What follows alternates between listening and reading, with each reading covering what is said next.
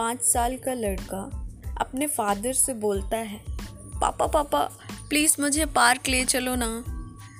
तो उसका जो फादर होता है वो स्माइल करता है और बोलता है ठीक है बेटा चलो।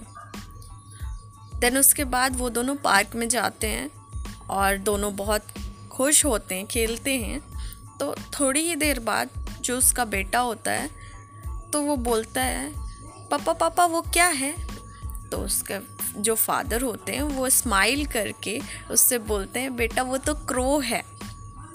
फिर मस्ती में उसका बेटा बार बार पूछता है, पापा पापा वो क्या है। कुछ देर बाद फिर पूछता है, पापा पापा वो क्या है।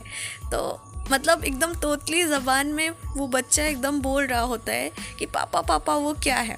और जो फादर होते हैं उसके, उनको बहुत खुशी होती है। बोलते हैं कि मुझे उसने पंद्रह से बीस बार पूछा होगा कि पापा पापा वो क्या है। एक ही बात, एक ही सेंटेंस अपनी तोतली ज़बान से उसने बार बार बोला, पापा पापा वो क्या है। अब उसके पापा बार बार उसको बता रहे हैं कि बेटा वो क्रो है, वो क्रो है।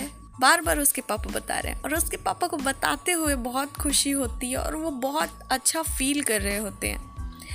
देन उसके बाद वो लोग अपने घर रिटर्न चले जाते हैं और जो उनके फादर होते हैं वो अपना अपने डायरी में अपनी फीलिंग्स लिखते हैं कि आज डेट ये है और आज मेरे बेटे ने मेरे से क्वेश्चन किया, बार बार एक ही क्वेश्चन किया, fifty to fifteen to twenty times एक ही क्वेश्चन उसने किया, पापा पापा वो क्या है। और मैंने हर बार उसको जवाब दिया कि बेटा वो क्रो है। और ये चीज़ मुझे बहुत अच्छा लगा और मुझे बहुत अच्छी फीलिंग हुई और मैंने बहुत अच्छे से अपने बेटे के साथ टाइम स्पेंड किया। उसने नोट किया। कुछ टाइम बाद उसके बेटे जो उसके बेटे होते हैं वो बहुत बिज़ी हो जाते हैं अपने वर्क लाइफ में और काफ़ी बिज़ी हो जाते हैं, उनका शेड्यूल काफ़ी बिज़ी हो जाता है। जो उनके फादर होते हैं तो वो एक दिन बोलते हैं अपने बेटे से कि बेटा मुझे आपका दस मिनट चाहिए। वो पार्क हम जाते थे ना जिस पार्क में, उसी पार्क में सिर्फ आपके साथ मुझे दस मिनट चाहिए और ज़्यादा कुछ नहीं। तो उसके बेटे जो होते हैं तो बोलते हैं, पापा अभी बहुत बिजी शेड्यूल है, काम करते हैं आप संडे का टाइम रख लो, सिर्फ टेन मिनट्स, उस दिन भी बहुत बिजी शेड्यूल है। तो उसके पापा ने बोला, इट्स ओके बेटा, आप टेन मिनट्स दे दो, संडे को ही दे दो। वो दोनों गए संडे में को पार्क में और वहीं पार्क में टहले।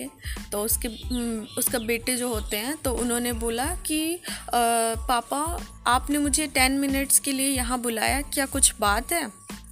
तो उसके फादर जो बोलते हैं कुछ देर बाद कि बेटा वो क्या है। तो उसके बेटे जो होते हैं वो काफ़ी बहुत रिएक्शनरी नहीं, ऐसा देख करके उनको बोलते हैं कि रियली पापा आप मुझसे पूछ रहे हैं, आपको नहीं पता वो तो क्रो है। पापा उसके स्माइल करते हैं। देन उसके बाद वो दोनों कुछ देर टहलते हैं। उसके बाद फिर पूछते हैं उसके फादर कि बेटा वो क्या है। तो बेटा बोलता है, पापा को क्या हो गया है, ये तो क्रो है पापा, आपको नहीं दिख रहा है। देन कुछ देर बाद फिर पूछते हैं। फोर टाइम्स पूछने के बाद फिर बोलते हैं कि बेटा वो क्या है। बेटा बोलता है, बहुत ज़्यादा इरिटेट हो जाता है। बेटा बोलता है कि पापा आपने मुझे इसीलिए बुलाया था पार्क में दस मिनट के लिए कि आप मुझे बार बार ये पूछें कि क्रो, इतना सिली क्वेश्चन आपको नहीं पता है। काफ़ी इरिटेट होके फ्रस्ट्रेशन से बोले उसके उसके बेटे ने अपने पापा से बोला। देन उसके बाद उसके जो फादर होते हैं वो अपनी डायरी निकालते, वही वाले जिसमें उन्होंने नोट किया हुआ था, और उसको दिखाते हैं और बोलते हैं, देखो बेटा जब तुम पाँच साल के थे ना अपनी तोतली ज़ुबान से बोलते थे पापा पापा वो क्या है, पंद्रह से बीस बार तुमने पूछा था और हर बार मैंने जवाब दिया था बेटा वो क्रो है।